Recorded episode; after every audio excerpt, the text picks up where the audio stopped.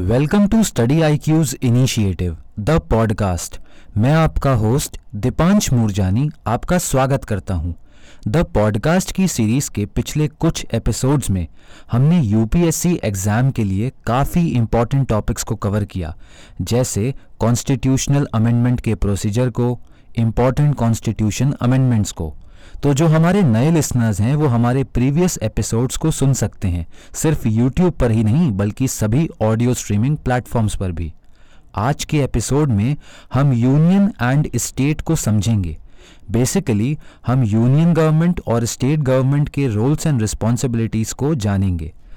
Sir Indian governance की बात करी जाए तो यहाँ पर सेंट्रल गवर्नमेंट होती है और हर स्टेट की एक अपनी स्टेट गवर्नमेंट होती है। तो क्या आप हमें सिंपल वर्ड्स में यूनियन और स्टेट के बारे में कुछ बता सकते हैं? दीपांश, जैसे कि मैंने प्रीवियस डिस्कशंस में भी स्टूडेंट को बताया है कि हमारे कॉन्स्टिट्यूशन में ऐसे बहुत सारे फीचर्स हैं जो बाकी कंट्रीज़ में नहीं देखने को मिलते। आज हम ऐसे ही एक फीचर को डिस्कस करेंगे that is union and states Indian constitution में हमने ड्यूअल पॉलिटी देखने को मिलती है, जहाँ पर वाइब्रेंट डिवीज़न ऑफ़ पावर्स होता है बिटवीन यूनियन एंड स्टेट हमारे यहाँ पर स्टेट गवर्नमेंट को अथॉरिटी यूनियन गवर्नमेंट के द्वारा नहीं मिलती, बल्कि कॉन्स्टिट्यूशन उसे उसकी अथॉरिटी देता है। वहीं दूसरी तरफ़ यूनियन गवर्नमेंट को भी अथॉरिटी डायरेक्टली कॉन्स्टिट्यूशन से मिलती है। और चाहे वो यूनियन गवर्नमेंट हो या फिर स्टेट गवर्नमेंट, दोनों को भी फील्ड्स अलॉट की गई है कॉन्स्टिट्यूशन के द्वारा। उन सारे फील्ड्स या सब्जेक्ट्स को डील करने के लिए यूनियन गवर्नमेंट और स्टेट गवर्नमेंट्स अपने अपने कैपेसिटी के हिसाब से उनको हैंडल करते हैं। हमारे कॉन्स्टिट्यूशन में एक डिवीज़न ऑफ़ पावर देखने को मिलता है between union and state governments ऐसा इसीलिए हुआ ताकि सेंटर और स्टेट के बीच कॉन्फ्लिक्ट्स को रिड्यूस किया जाए। और स्टूडेंट्स के लिए स्टेट और यूनियन की जो एक्चुअल ऑपरेशंस है, उनको समझना काफ़ी इंपॉर्टेंट हो जाता है। आज के डिस्कशन में हम ये भी समझेंगे कि यूनियन गवर्नमेंट और स्टेट गवर्नमेंट अपनी बीच के रिलेशन को कैसे मैनेज करते हैं। बहुत बार क्रिटिक्स ये कहता है कि सेंट्रल गवर्नमेंट स्टेट्स के ऊपर डिफरेंट एजेंसीज और टेक्निक्स के माध्यम से कंट्रोल करता है। आज के डिस्कशन में हम इन सब बातों को समझेंगे। सर यूनियन गवर्नमेंट के जो फ़ंक्शंस होते हैं, या फिर यूनियन गवर्नमेंट की जो रोल्स एंड रिस्पॉन्सिबिलिटीज़ होती हैं, क्या आप उसके बारे में हमें अवेयर कर सकते हैं? अगर हम यूनियन गवर्नमेंट की पर्टिकुलरली बात करें और उनके फ़ंक्शंस की बात करें तो हमें समझना होगा कि हम यूनियन गवर्नमेंट किसे बोलते हैं। यूनियन गवर्नमेंट बेसिकली एक सेंट्रल एग्जीक्यूटिव बॉडी है, जो कंट्री के गवर्नेंस के लिए काम आती है। उसमें मिनिस्टर्स होते हैं कैबिनेट मिनिस्टर्स होते हैं जो बहुत सारे फ़ंक्शंस को परफॉर्म करते हैं। कैबिनेट मिनिस्टर्स का रोल काफ़ी क्रिटिकल और इंपॉर्टेंट होता है। यूनियन गवर्नमेंट के जो फ़ंक्शंस है, अब हम उनको समझेंगे। यूनियन गवर्नमेंट पब्लिक पॉलिसी की फॉर्मुलेशन एग्जीक्यूशन इवैल्यूएशन और रिविजन में बहुत ही महत्वपूर्ण योगदान निभाता है, ताकि कंट्री की प्रोग्रेस हो सके और डेमोक्रेटिक प्रोसेस एंड प्रिंसिपल्स को हर वक्त अपहोल्ड किया जाए।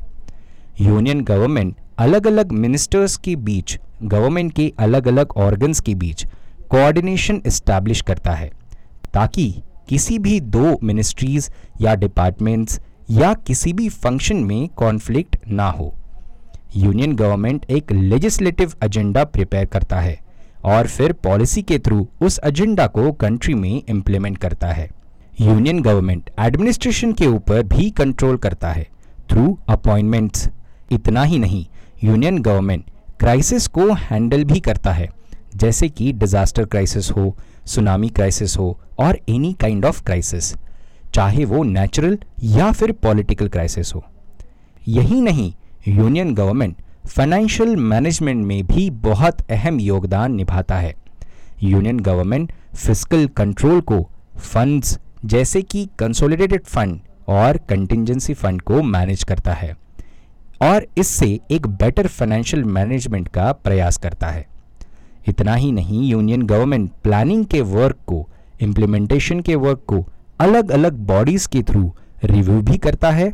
जैसे पास्ट में प्लानिंग कमीशन था, जैसे अब नीति आयोग के नाम से जाना जाता है, जो कि एक थिंक टैंक है।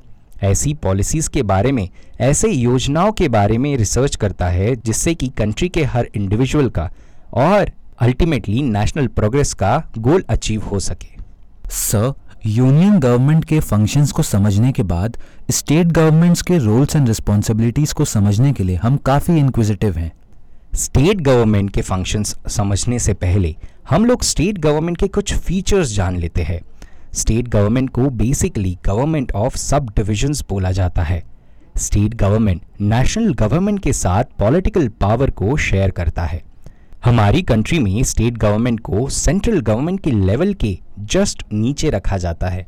हमारी कंट्री में जितने भी स्टेट्स हैं, उन सब के लिए एक अलग स्टेट गवर्नमेंट है। अब हम स्टेट गवर्नमेंट के कुछ रूल्स एंड रिस्पॉन्सिबिलिटीज के बारे में जानेंगे। स्टेट गवर्नमेंट के पास कुछ सेपरेट डिपार्टमेंट्स होते हैं ताकि स्टेट की फंक्शनिंग को इफ़ेक्टिव बनाया जा सके। जैसे कि education agriculture public health sanitation hospitals dispensaries इत्यादि। स्टेट गवर्नमेंट इंटरनल सिक्योरिटी में भी एक अहम योगदान प्ले करता है। Internal security law and order इन सबको मेंटेन करने में स्टेट का बहुत ही महत्वपूर्ण रोल है, जो कि स्टेट अपने स्टेट पुलिस डिपार्टमेंट के हेल्प से प्रोवाइड करता है। इसका मतलब किसी भी स्टेट के अंदर state governments public order maintain करने के लिए पुलिस की हेल्प लेती है। और जहाँ पर भी नेसेसरी है, जो लॉज को इम्प्लीमेंट करने की बात हो, या फिर उनको अपहेल्ड करने की बात हो तो स्टेट हमेशा इन सब बातों पर बहुत तत्पर होती है। स्टेट गवर्नमेंट स्टेट के अंदर एक इफ़ेक्टिव एजुकेशन सिस्टम प्रोवाइड करती है। जैसे कि स्टेट ओन्ड कॉलेजेस हो स्कूल्स हो और स्टूडेंट को अच्छी एजुकेशन प्रोवाइड कर सके, जहाँ पर स्टेट गवर्नमेंट टीचर्स के एम्प्लॉयमेंट में ये कोशिश करता है कि सोसाइटी के हर मेंबर को रिप्रेजेंटेशन मिले। एग्रीकल्चर की बात की जाए तो स्टेट गवर्नमेंट फार्मर्स को भी सपोर्ट प्रोवाइड करता है, ताकि वो बेस्ट एग्रीकल्चरल प्रैक्टिस को अडॉप्ट कर सके। स्टेट गवर्नमेंट ये इंश्योर करता है कि फार्मर्स को डिज़ास्टर्स के टाइम पर पूरा सपोर्ट किया जाए। जैसे कि हम देखते हैं फार्म लोन वेवर्स होते हैं, और अगर कभी आपदा आती है तो उनको एक रिलीफ पैकेज भी मिल सकता है। अगर इन फाइनेंस सेक्टर की बात करें तो किसी भी स्टेट के फाइनेंशियल पावर स्टेट गवर्नमेंट के पास होता है, जो स्टेट के एक्सपेंडिचर टैक्सेशन और बोरोइंग का ध्यान रखता है। स्टेट गवर्नमेंट भी मनी बिल्स को स्टेट लेजिस्लेचर में इंट्रोड्यूस करता है। स्टेट गवर्नमेंट के पास कुछ टैक्सेस का भी कंट्रोल होता है, जैसे कि entertainment, wealth and sales tax. जैसे सेंटर में प्रेसिडेंट के पास पावर है कि वो किसी बिल को अपने पास रिज़र्व कर सकता है, वैसे ही स्टेट में गवर्नर ऑफ़ स्टेट के पास भी पावर होती है, वो किसी भी बिल को अपने पास रिज़र्व रख सकता है। बट मनी बिल को नहीं। ट्रांसपोर्ट की बात की जाए तो स्टेट गवर्नमेंट में स्टेट में पूरे ट्रांसपोर्टेशन को कंट्रोल करती है। ट्रांसपोर्टेशन ऑफ़ बसेस हो, या फिर ट्रांसपोर्टेशन ऑफ़ पब्लिक व्हीकल्स हो, इन सब के इफ़ेक्टिव ट्रांसपोर्टेशन का प्रयास स्टेट करता है। वाटर सप्लाई की बात करें फ़ूड की बात करें शेल्टर की बात करें, या फिर इलेक्ट्रिसिटी की बात करें तो स्टेट हमेशा इंश्योर करता है कि हर सिटी में, हर टाउन में ये सारी प्रोविजंस पंचायत लेवल तक प्रोवाइड की जाए। और इरिगेशन जैसे प्रॉपर फैसिलिटीज़ को भी इंस्टॉल किया जाए। सर इंडियन फेडरलिज्म के लिए बोला जाता है कि इंडिया का फेडरलिज्म दूसरी कंट्रीज़ से थोड़ा डिफरेंट है। इंडिया में यूनियन गवर्नमेंट स्टेट गवर्नमेंट से थोड़ा ज़्यादा पावरफुल भी होता है। आप इसके बारे में क्या सोचते हैं? हमारे कॉन्स्टिट्यूशन में यूनियन गवर्नमेंट और स्टेट गवर्नमेंट की फंक्शनिंग हो या फिर रिस्पॉन्सिबिलिटीज हो दोनों के लिए डिस्टिंक्ट प्रोविजंस है। लेकिन इन प्रोविजंस में हमें कुछ कॉमन पैटर्न्स देखने को मिलते हैं। हमारी कंट्री में एडमिनिस्ट्रेटिव पावर्स को भी यूनियन और स्टेट के बीच में डिस्ट्रीब्यूट किया गया है। हावेवर शेड्यूल सेवन में जिन सब्जेक्ट्स को यूनियन और स्टेट लिस्ट में मेंशन किया गया है, उनके अलावा हमारे कॉन्स्टिट्यूशन में कुछ ऐसे प्रोविजंस भी है जिनके द्वारा कुछ सर्कमस्टांसेस में पार्लियामेंट स्टेट गवर्नमेंट के जुरिस्डिक्शन में आने वाले सब्जेक्ट्स पर भी लॉज बना सकती है।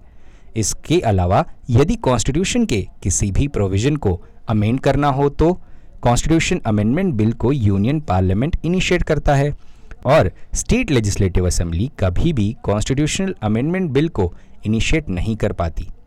इंडिया में ये भी देखा गया है कि एडमिनिस्ट्रेशन के लिए जो एजेंसीज होती है जिन्हें गवर्नमेंट एजेंसीज बोला जाता है, वो ज़्यादातर सेंट्रल के कंट्रोल में या जुरिस्डिक्शन के अंदर आते हैं।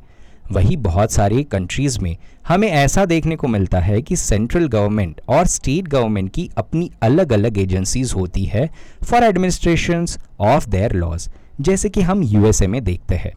हमारी कंट्री में ऐसा भी देखा जाता है कि सेंट्रल गवर्नमेंट स्टेट गवर्नमेंट के इश्यूज़ को या प्रॉब्लम्स को पार्लियामेंट में डिस्कस नहीं करता। जब किसी सब्जेक्ट पर लॉ बनाना हो, तब यूनियन गवर्नमेंट पार्लियामेंट के थ्रू स्टेट के एडमिनिस्ट्रेशन में इंटरफेयर करता है। लेकिन जब किसी कॉमन इशू या प्रॉब्लम को सॉल्व करने की बात आती है तो सेंट्रल गवर्नमेंट पार्लियामेंट में उस प्रॉब्लम को डिस्कस नहीं करता। सर हमें जो separation of roles and responsibilities देखने को मिलती है बिटवीन यूनियन एंड स्टेट्स इसमें हमारे एग्जीक्यूटिव हेड प्रेसिडेंट का क्या रोल होता है? स्टूडेंट्स के लिए यहाँ पर एक इंपॉर्टेंट बात यह है कि यूनियन गवर्नमेंट को जो एग्जीक्यूटिव पावर मिलती है, वो प्रेसिडेंट के द्वारा असाइन की जाती है। और प्रेसिडेंट या तो डायरेक्टली या सबॉर्डिनेट ऑफिसर्स के through in accordance with constitution उन्हें असाइन करते हैं।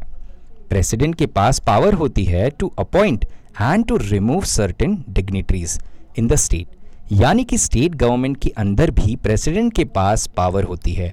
वो स्टेट के गवर्नर को अपॉइंट करते हैं। प्रेसिडेंट रूल के दौरान भी governor of state holds his office. President high court के जजेस को भी अपॉइंट करते हैं और जजेस के रिमूवल में भी एक सिग्निफिकेंट रोल वो प्ले करते हैं। इतना ही नहीं, president state public service commission के मेंबर्स को भी अपॉइंट करते हैं। सर, जैसा कि आपने बताया कि हमारी कंट्री में सेंट्रल गवर्नमेंट स्टेट गवर्नमेंट से थोड़ा ज़्यादा पावरफुल होती हैं तो इसमें सुप्रीम कोर्ट का क्या स्टैंड रहा है? अगर इंडियन कॉन्टेक्स्ट में बात की जाए तो इंडियन गवर्नेंस के लिए यूनियन गवर्नमेंट रिस्पॉन्सिबल मानी जाती है। हवेवर यूनियन और स्टेट के बीच में इफ़ेक्टिव एडमिनिस्ट्रेशन नॉर्म्स का होना बहुत मैंडेटरी है। सुप्रीम कोर्ट ने कई बार अपनी जजमेंट्स के माध्यम से कहा है कि एग्जीक्यूटिव पावर जो यूनियन गवर्नमेंट के पास है, वो को करती है पार्लियामेंट की पावर से। इसका मतलब ये हुआ कि भले ही सेंट्रल गवर्नमेंट के पास स्टेट गवर्नमेंट से थोड़ी ज़्यादा पावर है, लेकिन यूनियन गवर्नमेंट कभी भी किसी भी सिचुएशन में कॉन्स्टिट्यूशन में प्रोविजंस के अगेंस्ट कोई भी लॉ नहीं बना सकती। Moreover union government state government पर डिपेंडेंट होती है अपने प्रोग्राम्स को इम्प्लीमेंट करने के लिए। जैसे कि हमने देखा स्वच्छ भारत मिशन अगर ये इतने बड़े लेवल का प्रोग्राम स्टेट अच्छे से इम्प्लीमेंट नहीं करती तो आज बहुत सारी स्टेट्स जो ओडीएफ फ्री हो चुकी है वो ना बन पाती। सर इसी कंटेक्स्ट में कॉन्स्टिट्यूशनल एक्सपर्ट्स का क्या मानना है? एक्सपर्ट्स का ये मानना है कि फेडरलिज्म का प्रिंसिपल कॉन्स्टिट्यूशनल या फिर इंस्टीट्यूशनल स्ट्रक्चर्स में ही नहीं बल्कि सोसाइटी में भी होना चाहिए। और फेडरल गवर्नमेंट एक स्कीम की तरह है। जहाँ पर सोसाइटी की फेडरल क्वालिटीज को एक्सप्रेस किया जाता है और प्रोटेक्ट भी किया जाता है। फेडरलिज्म में सिंगल पार्टी नहीं, बल्कि मल्टी पार्टी सिस्टम होता है और इलेक्शंस के थ्रू सिटीजन्स अपने लॉ मेकर्स को इलेक्ट करते हैं। इतना ही नहीं, हेल्दी फेडरलिज्म में बहुत सारी रीजनल पार्टीज़ भी इलेक्शन का पार्ट बनती है। और अगर हम इंडियन कॉन्टेक्स में रीजनल पार्टीज़ की बात करें तो हमने रिसेंटली कुछ इलेक्शंस में भी देखा कि रीजनल पार्टीज़ एडमिनिस्ट्रेटिव फ्रंट पर अपनी डोमिनेंस दिखाती है। अगर हम कॉन्स्टिट्यूशनल प्रोविजंस की बात करें तो आर्टिकल 245 से लेकर आर्टिकल 254 में यूनियन और स्टेट के बीच में हमें लेजिस्लेटिव रिलेशंस देखने को मिलते हैं। कॉन्स्टिट्यूशन ये प्रोवाइड करता है कि पार्लियामेंट के पास स्पेशल अथॉरिटी है to make law for all of the country या फिर किसी एक पार्ट के लिए भी वो बना सकते हैं। रिलेटेड टू सब्जेक्ट जो यूनियन लिस्ट में मैंशनड है। यूनियन लिस्ट के अंदर कुछ सब्जेक्ट जैसे कि defence foreign affairs currency communication इत्यादि।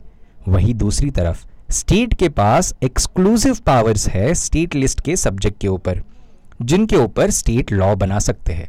हमारे कॉन्स्टिट्यूशन में एक ऐसी प्रोविज़न भी है, जहाँ पर यूनियन गवर्नमेंट और स्टेट गवर्नमेंट दोनों ही लॉ बना सकते हैं। उसे हम कॉन्करेंट लिस्ट बोलते हैं। कॉन्करेंट लिस्ट के बीच कुछ टॉपिक्स है जैसे कि criminal law and procedure marriage contract social insurance इत्यादि। हमारे कॉन्स्टिट्यूशन ने यूनियन गवर्नमेंट को सेंट्रल लिस्ट और कॉन्करेंट लिस्ट के अंदर रेसिड्यूरी पावर्स दी है। अगर स्टेट गवर्नमेंट और यूनियन के बीच में कुछ कॉन्फ्लिक्ट होता है तो यूनियन ने बनाया हुआ लॉ अपहोल्ड किया जाता है। या उसे ज़्यादा प्रेफरेंस मिलता है।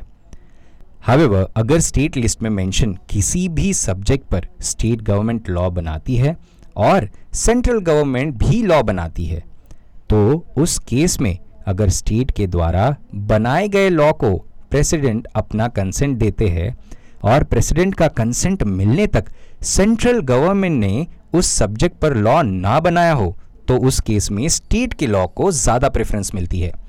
ये क्लियरली सिग्निफाई करता है कि स्टेट के पास भी फ्लेक्सिबिलिटी है। हमारी कंट्री में ये देखने को मिलता है कि पावर का डिस्ट्रीब्यूशन तो है बट यूनियन गवर्नमेंट को बहुत केसेस में प्रेफरेंस मिलता है। लेकिन इसे पॉजिटिव प्रेफरेंस कहा जा सकता है, क्योंकि इंडिया जैसे क्वासी फेडरल स्ट्रक्चर में इंडिया की इंटेग्रिटी और सॉवेंटी को होल्ड करने के लिए state governments with a powerful union government ज़रूरी होता है। सर यूनियन एंड स्टेट के सारे एस्पेक्ट्स को डिस्कस करने के बाद एक डाउट जो स्टूडेंट्स के मन में रहता है, वो ये कि हमारे कॉन्स्टिट्यूशन मेकर्स ने क्या ऑब्जेक्टिव्स डिसाइड किए थे जब वो यूनियन और स्टेट गवर्नमेंट्स के फ़ंक्शंस को सेग्रीगेट कर रहे थे? हमारे कॉन्स्टिट्यूशन मेकर्स ने एडमिनिस्ट्रेटिव पावर्स को डिस्ट्रीब्यूट करने के पीछे के कुछ ऑब्जेक्टिव समझते हैं। जब पावर डिस्ट्रीब्यूट होगी तो इंटर गवर्नमेंटल कोऑपरेशन और कोऑर्डिनेशन बढ़ेगा। जिससे कंट्री में इफ़ेक्टिव गवर्नेंस इस्टेब्लिश हो पाएगी।